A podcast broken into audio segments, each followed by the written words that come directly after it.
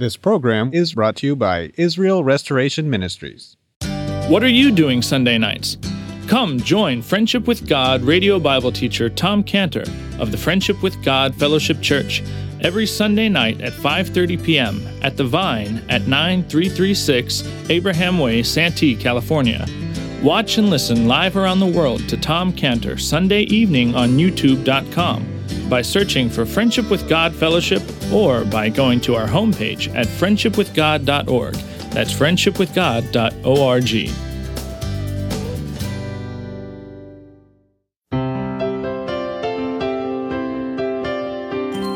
Welcome to Friendship with God with our Bible teacher Tom Cantor. Today's message and previous messages can be listened to or downloaded for free at friendship with god dot org. That's friendship with god dot org. You can also obtain free resources from Tom Cantor and view our online bookstore at friendship with god dot org or call us at eight hundred, two four seven, three oh five one. That's eight hundred, two four seven, three oh five one. Tom Cantor also has a daily devotional verse that comes out each day by email and on Facebook. To receive this small daily devotional verse that Tom Cantor puts out, you can sign up at friendship with god dot org. That's friendship with god dot org. Or find Tom Cantor on Facebook by searching for Tom Cantor and Friendship with God. Now, here's our Bible teacher, Tom Cantor. Well, you continue to pray, as we mentioned, for Houston. I spoke just on the way here to Pastor Isaac. He told me that twenty-four inches have fallen in the last two days there, and the trouble is it wasn't just a steady rain, it was all at once, but the Lord has protected the house there, and uh, it hasn't even reached the front door. It's as if the Lord has looked at the house and said, this far, no more. So praise the Lord for his dear protection, but, uh, but others, as we know, are suffering there. Wasn't that a great hymn for all the saints? What scene that is, you know, through gates of pearl, stream and the countless hosts, singing to the Father, Son, and Holy Ghost. Hallelujah, hallelujah. Wow, that's a great scene. Let's first of all look to the Lord in prayer. Father, do now open our hearts as we open your word, Lord. Cause that what we will study tonight will become, uh, Lord, incorporated into us. Change our lives and make us the better children of God, we pray in Jesus' name, amen. Okay, now we're gonna look at a passage here, uh, a very familiar passage, great chapter, Genesis chapter three, good to memorize it. And uh, we're gonna look at the first six verses here, so follow along, please turn to that. Genesis chapter three, starting at verse one, Genesis three, verse one, as we're gonna look here at this such key passage here in the Bible, Genesis three, verse one, okay. Now, the serpent was more subtle than any beast of the field which the Lord God had made. And he said unto the woman, yea, hath God said, you shall not eat of every tree of the garden? And the woman said unto the serpent, we may eat of the fruit of the trees of the garden, but of the fruit of the tree which is in the midst of the garden, God hath said, you shall not eat of it, neither shall ye touch it, lest ye die. And the serpent said unto the woman, you shall not surely die, for God doth know that in the day ye eat thereof, then your eyes shall be opened, and ye shall be as gods, knowing good and evil. And when the woman saw that the tree was good for food, and that it was pleasant to the eyes, and a tree to be desired to make one wise, she took of the fruit thereof, and did eat, and gave also unto her husband with her, and he did eat. Okay. This chapter, Genesis twenty-three, is one of the most profound chapters in the Bible. To look at this chapter, we have to keep in mind the word for the book, Genesis, which means beginning, which means beginning. And there are so many beginnings in the book of Genesis. And it's very significant that once something is introduced for us for the first time in the book of Genesis, it's introduced with its paramount characteristics. And this chapter has the beginning of world history. This, in these short twenty-four verses, this chapter has the beginning of the trials of man. This chapter has the beginning of the sin of man. It has the beginning of the judgment of man. It has the beginning of the salvation of man. It's all right here in this chapter. This chapter does not contain allegory. This chapter is not a story. This chapter contains nothing but fact, pure fact. It's historical fact. The serpent literally spoke. The tree of life literally existed, so that when a person ate of that, he didn't die, he had immortality. This chapter describes for us the first deception of man, and that's what makes it so important for us that we're gonna be considering now. It lays out for us a pattern of all deception. And this chapter gives us a unique opportunity to understand this key strategy of the devil, which is deception. This is the distrat- this is the this is the strategy that the devil uses to destroy man. It's the strategy of deception. So to understand Satan's strategy of deception is to equip ourselves. It's to make ourselves ready so that we don't let the devil get an advantage over us. And that's what's portrayed to us in Second Corinthians two ten. Second Corinthians two ten lays out for us this understanding, which says, to whom you forgive anything, I forgive also. For if I forgive anything, to whom I forgave it for your sakes, forgave I it in the person of Christ. And here's the important verse in verse eleven. Lest Satan should get an advantage of us, for we are not ignorant of his devices.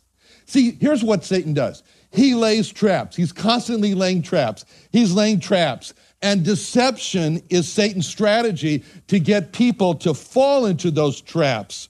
So when it says in Second Corinthians two eleven, when it says that we are not ignorant of his devices, that means that we're not ignorant of Satan's devices of deception. This chapter opens with a statement.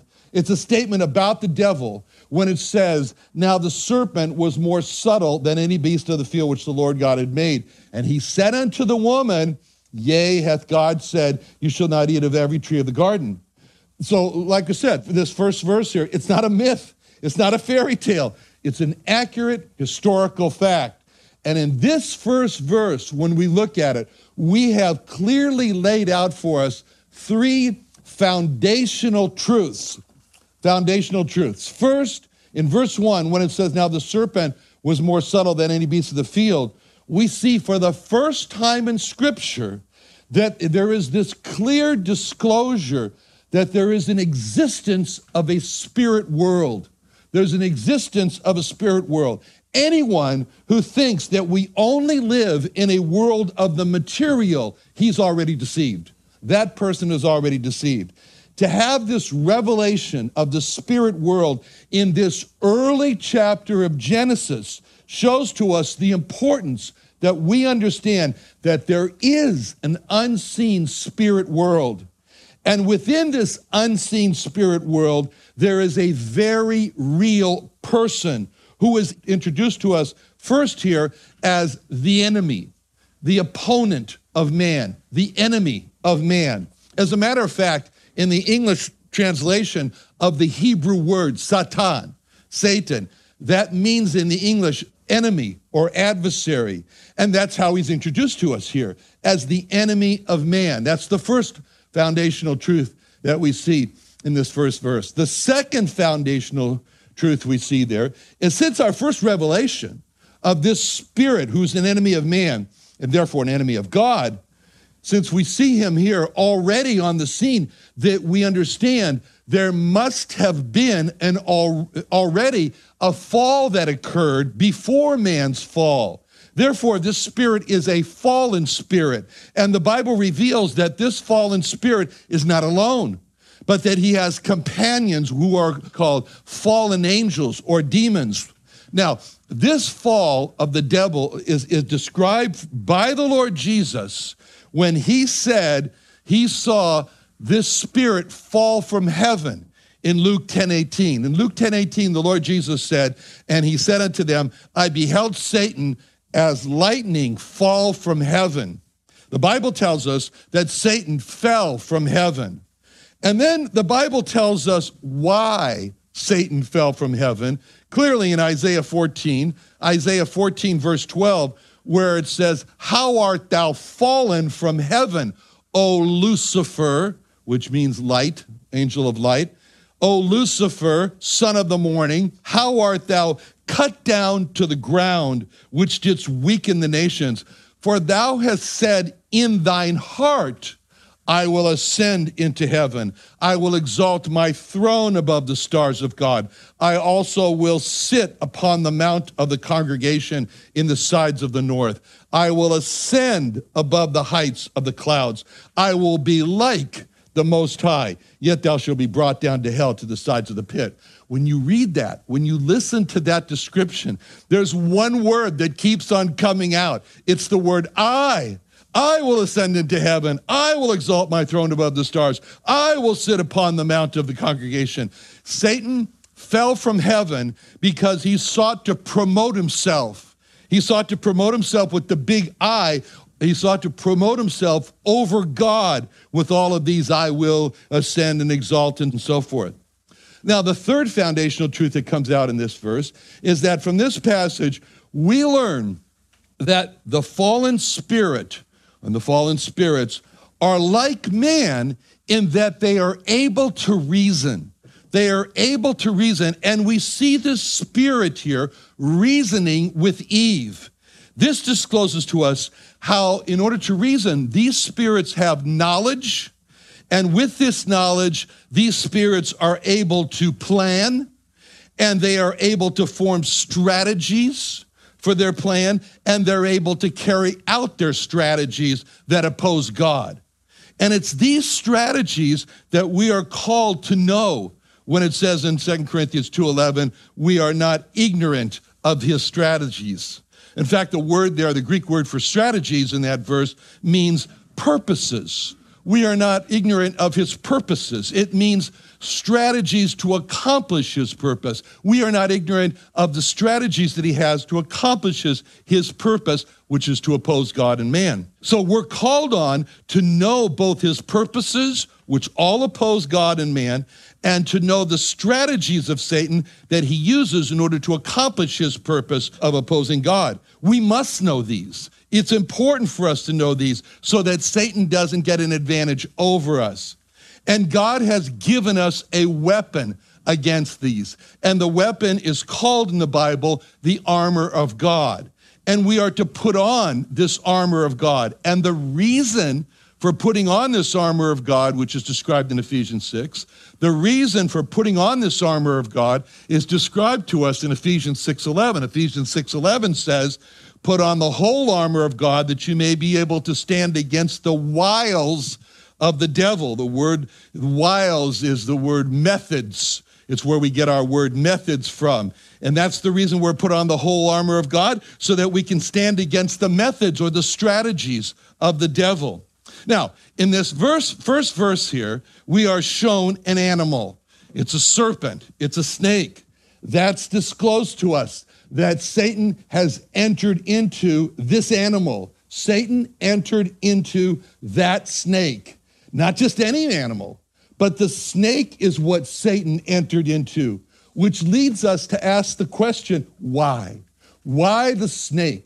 What is it about the snake that makes it the best animal for Satan to be associated with, to enter into? What is it about the snake that makes Satan best seen? And the Bible portrays Satan as a snake, as it says in Revelation twelve nine. Revelation twelve nine says, "That great dragon was cast out, that old serpent called the devil and Satan, which deceiveth the whole world. He is cast out into the earth, and his angels were cast out with him." Satan is called in that verse that old serpent that deceiveth. And again, he's called that in the final judgment of him in Revelation twenty-two, Revelation twenty verse two, where it says, "And he laid hold on the dragon, that old serpent, which is the devil and Satan, and bound him a thousand years." Now, our family, we used to live on the dirt road part of, of Willow Road. How many know where the dirt road part is? It's, okay, I feel sorry for you. That's where we used to live. We lived there. We're right at the, the Little League Stadium, Little League Diamond there. Used to be dirt right there. Okay. How do anybody remember when it used to be dirt there? A couple of, yeah, the older guys. Okay, good. So yeah, it was dirt, and you traveled down three miles down there, and you come to our place, and you had to be really lost to end up at our place, but that's where we were.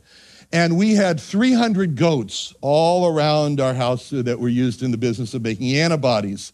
And those goats were really around us. In fact, from our bedroom, we could throw a stone and hit all three hundred of them. They were right there. We were one cozy, happy family. My wife and three boys and three hundred goats. We were all together. And, and anyway, so we, we operated that business there for about ten years. We lived there. And we had rattlesnakes. And on several occasions, we lost our goats to rattlesnakes several times a year, and we would find the rattlesnakes. One time we found a rattlesnake inside our house in the back room there. That was a shock. But we got to know, unfortunately, or fortunately, more unfortunately, we got to know a few things about rattlesnakes. And it was interesting. I mean, uh, they're terrifying, but it's interesting about snakes because where we found the snakes, we got to kind of know where we would, where they were likely to be. It was always in these kind of like uh, unclean places. It was like wherever it was, we had a rabbit tree up there on the side of the hill with uh, hundreds of rabbits, and, and we kind of knew where the snakes would hang out. It would be in those cold, damp, moldy places, like under something rotting, for example, or underneath a damp rock. And that makes a that makes a snake a fitting symbol of Satan, because Satan's demons are called unclean spirits. In Revelation sixteen thirteen, Revelation sixteen thirteen, it says, "And I saw three unclean spirits like frogs come out of the mouth of the dragon, and out of the mouth of the beast, and out of the mouth of the false prophet." Now, thank God when we read about that, of the devil being in the unclean places, that God has provided for us a remedy for uncleanness in the blood of the Lord Jesus. And thank God in Zechariah thirteen one, Zechariah thirteen one, that there is this fountain that's spoken about. A fountain, it says, "In that day there shall be a fountain opened to the house of David, to the inhabitants of Jerusalem, for sin and for uncleanness."